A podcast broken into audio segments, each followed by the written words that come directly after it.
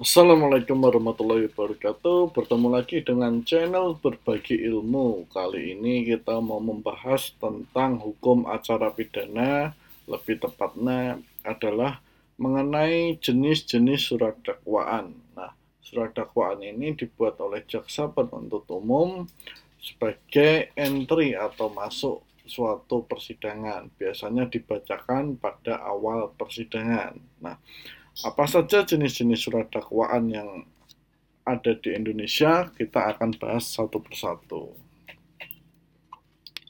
Oke, yang pertama ada namanya dakwaan tunggal. Ya, nah, sesuai dengan namanya dakwaan tunggal ini disampaikan atau ditujukan hanya satu tindak pidana saja yang didakwakan.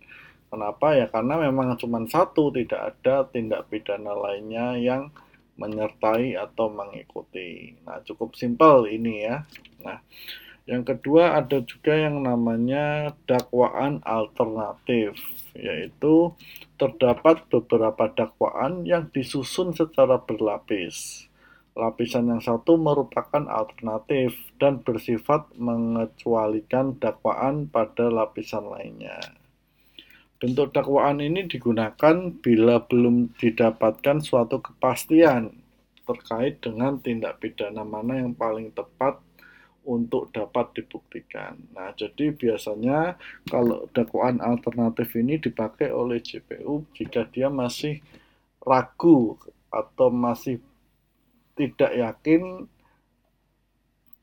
delik mana atau pasal mana yang mau didakwakan terhadap si terdakwa. Nah, lalu untuk memutusnya bagaimana? Ya biasanya nanti hakim itu akan mengambil satu alternatif dakwaan dari beberapa dakwaan yang ada. Seperti itu. Dan, dan dakwaan yang tidak diambil itu otomatis menjadi tidak berlaku. Jadi seperti itu. Jadi bisa saja si A dakwaan alternatif, satu pencurian, bisa alternatif yang lain adalah penadahan. Nah, jadi bahasanya adalah pencurian atau penadahan. Nah, nanti dibuktikan di persidangan apakah si A itu memang pencuri atau cukup penadah seperti itu. Ya. Nah, selanjutnya ada juga yang dimaksud dengan dakwaan subsidiar. Nah, ini mirip sama dakwaan alternatif, hanya saja satu dakwaan dengan dakwaan yang lain merupakan saling menguat dan mengikat. Jadi biasanya disusun dari dakwaan yang paling tinggi, pidana tertinggi, sampai dengan seterusnya sampai dengan pidana yang terendah. Nah, harapannya apa dengan adanya dakwaan subsidiar? Harapannya adalah jika memang sudah diyakini oleh JPU bahwa terdakwa bersalah di mata hukum, harapannya supaya tidak bisa lolos dari jerat hukum seperti itu. Jadi bisa sifatnya ini saling mengunci.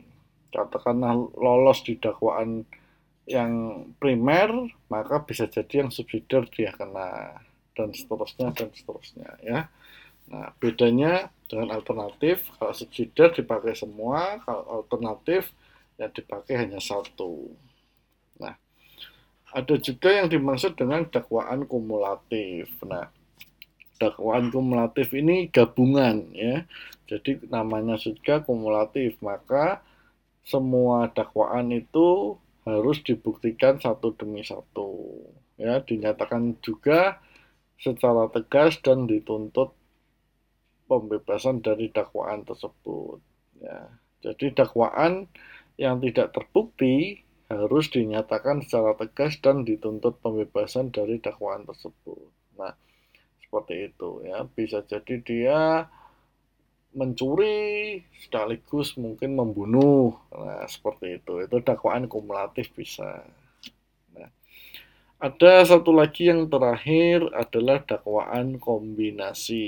Nah, bentuk dakwaan kombinasi ini gabungan antara dakwaan kumulatif dengan dakwaan alternatif atau subsidiar ya tinggal digabungkan saja. Nah, di sini eh, peran dari jaksa ketika melakukan penuntutan terhadap terdakwa itu sangat penting. Sehingga apa? Sehingga tipe gugat eh sorry tipe dakwaan apa yang mau dipakai itu yang juga menentukan tegaknya hukum yang ada. Salah satu kuncinya di situ sebagai pengacara jika Anda terpilih menjadi pengacara pihak terdakwa maka juga Anda harus jeli melihat model dakwaan apa yang disampaikan oleh jaksa penuntut umum sehingga Anda bisa mengajukan argumentasi-argumentasi untuk menyampaikan kebenaran-kebenaran atau bantahan atas dakwaan dari jaksa. Karena tiap dakwaan pasti ada plus dan minusnya. Karena kok tipenya beda-beda seperti itu ya. Nah, itu saja penjelasan mengenai jenis-jenis dakwaan yang ada di hukum acara pidana. Mudah-mudahan bisa memberikan informasi dan manfaat. Kurang lebihnya saya mohon maaf. Terima kasih sudah menonton. Assalamualaikum warahmatullahi wabarakatuh.